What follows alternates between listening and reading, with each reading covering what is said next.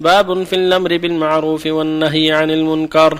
قال الله تعالى ولتكن منكم أمة يدعون إلى الخير ويأمرون بالمعروف وينهون عن المنكر وأولئك هم المفلحون. وقال تعالى كنتم خير أمة أخرجت للناس تأمرون بالمعروف وتنهون عن المنكر. وقال تعالى خذ العفو وأمر بالعرف وأعرض عن الجاهلين. وقال تعالى والمؤمنون والمؤمنات بعضهم أولياء بعض يأمرون بالمعروف وينهون عن المنكر. وقال تعالى لعن الذين كفروا من بني إسرائيل على لسان داود وعيسى بن مريم. ذلك بما عصوا وكانوا يعتدون. كانوا لا يتناهون عن منكر فعلوه لبئس ما كانوا يفعلون. وقال تعالى وقل الحق من ربكم فمن شاء فليؤمن ومن شاء فليكفر. وقال تعالى فاصدع بما تؤمر. وقال تعالى فلما نسوا ما ذكروا به أنجينا الذين ينهون عن السوء وأخذنا الذين ظلموا بعذاب بئيس بما كانوا يفسقون. والآيات في الباب كثيرة معلومة. وأما الأحاديث فالأول عن أبي سعيد الخدري رضي الله عنه قال سمعت رسول الله صلى الله عليه وسلم يقول من رأى منكم منكرا فليغيره بيده فإن لم يستطع فبلسانه فإن لم يستطع فبقلبه وذلك ضعف الإيمان. رواه مسلم. الثاني عن ابن مسعود رضي الله عنه أن رسول الله صلى الله عليه وسلم قال ما من نبي بعثه الله في أمة قبلي إلا كان من أمتي كان له من أمته حواريون. وأصحاب يأخذون بسنته ويقتدون بأمره.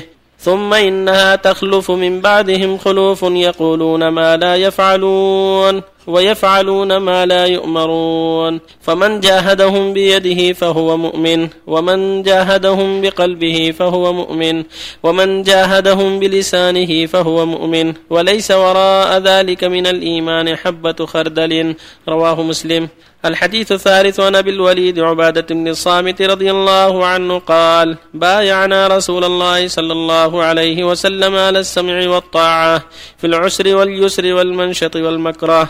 وعلى اثره علينا وعلى ألا ننازع الأمر أهله إلا أن تروا كفرا بواحا عندكم من الله تعالى فيه برهان وعلى أن نقول بالحق أينما كنا لا نخاف في الله لومة لائم متفق عليه. بسم الله الرحمن الرحيم. الحمد لله. وصلى الله وسلم على رسول الله وعلى آله وأصحابه من اهتدى بهداه. أما بعد فهذه الأحاديث كلها تعلق بالأمر بالمعروف والنهي عن المنكر وهكذا الآيات. الأمر بالمعروف والنهي عن المنكر من أهم الواجبات ومن أعظم شعائر الإسلام ومن أسباب صلاح الجميع ونجاة الجميع وإضاعته من أسباب هلاك الجميع. فالواجب على المسلمين التآمر بالمعروف والتنهي عن المنكر أينما كانوا في المدن والقرى والصحاري في السفر والإقامة في جميع الأحوال. يجب على المسلمين أن يتآمروا بالمعروف ويتناهوا عن المنكر وأن يتناصحوا وأن يتعاونوا بالبر والتقوى. هذا واجبهم أينما كانوا.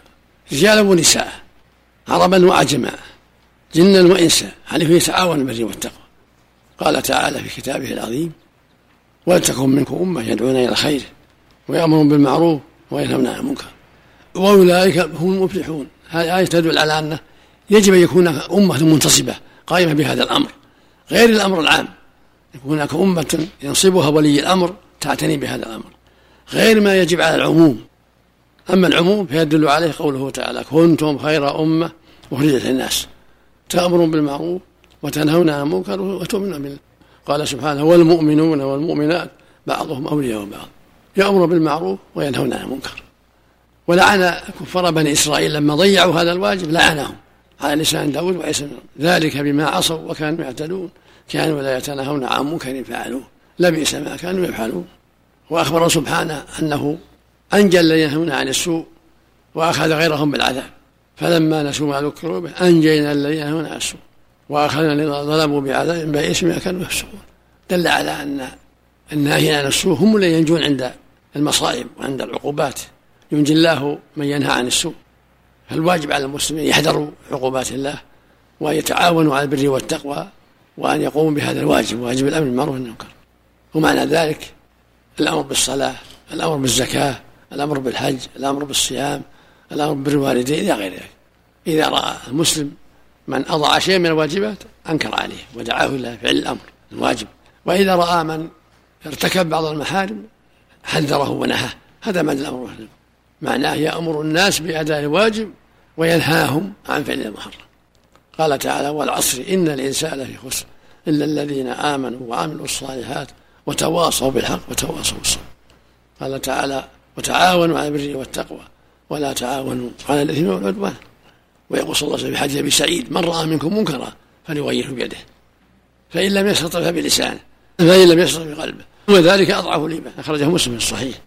فإذا استطاع بيده مثل ولي الأمر مثل الهيئة التي لها في حدود صلاحياتها مثل الإنسان في بيته. هؤلاء وأشباههم لهم قدرة بالفعل. أما من لا يستطيع بالفعل فالقول يمكن بقوله يا عبد الله هذا ما يجوز هذا حرام هذا يجب عليك فعله اتق الله راقب الله بالكلام. الثالثة عاجز ما يستطيع. حتى الكلام يخاف لأن المقام هو مقام كلام. لو تكلم أخذ وأوذي فبقلبه ينكر بقلبه يكره بقلبه ولا يحضر المنكر. يكره بقلبه ويبغضه بقلبه ولا يحضرهم. يغادر المكان. هذا إنكار بالقلب كراهته عدم مجالسة أهل المنكر. وهكذا حديث مسعود يقول صلى الله عليه وسلم ما بعث الله من نبي في أمة قبلي إلا كان له من أمة حواريون وأصحابه يأخذون بسنته ويقتدون بأمره ثم إنها تخر بعد يدخلون يقولون ما لا يفعلون ويفعلون ما لا يؤمرون. فمن جاهدهم بيمينه بيده فهو منه ومن جاهدهم بلسانه فهو منه ومن جاهدهم بقلبه فهو منه وليس وراء ذلك من الإيمان حبة خردل فالواجب على أهل الإسلام أن يتعاونوا على هذا الخير العظيم وأن يتواصوا به أينما كانوا. وهكذا بايع النبي صلى الله عليه وسلم الصحابة أن يقولوا بالحق أينما كانوا. لا تكونوا بالله لا موت ولا بايع النبي الصحابة على أن يقولوا بالحق أينما كانوا. وهذا من فيه إنكار المنكر والدعوة إلى الخير. نعم. اللهم المستعان في حديث ابن مسعود وليس وراء ذلك حبة يعني فيما يتعلق بالإيمان فيما يتعلق بالإيمان بالأمر والنهي. مهم معناه أنه كافر ليس بكافر. الإنكار آخرها القلب ما بقي شيء بعد القلب كيف نجمع بين قوله الحديث لا تأخذنا بالله لومة لائم وبين تقديم المصالح في مسألة الأمر بالمعروف هذا إلى ولي الأمر ولي الأمر ينظم الأمور لئلا يحصل الفوضى والفتنة. لا الآمر العادي الفرد العادي غير الأمر. يتكلم حسب طاقته بكلام الطيب. ادعو إلى أسباب الحكمة يكون بالكلام الطيب والفعل الطيب. هذا الإنكار باللسان. إذا رأى من يحلف بغير الله يقول اتق الله هذا ما يجوز. رأى من يشتم ويسب يقول ما يجوز. يرى من ينظر للنساء ويفعل المشاكل التي يخشى منها ينكر عليه. يرى من يتخلف عن الصلاة في الجماعة ينصحه. وهكذا. أنصار يعني الحواري الأنصار. سؤال يا شيخ. آه، شيخ ما الحكم الفرق بين الدعوة إلى الله والأمر بالمعروف والنهي عن المنكر؟ كله.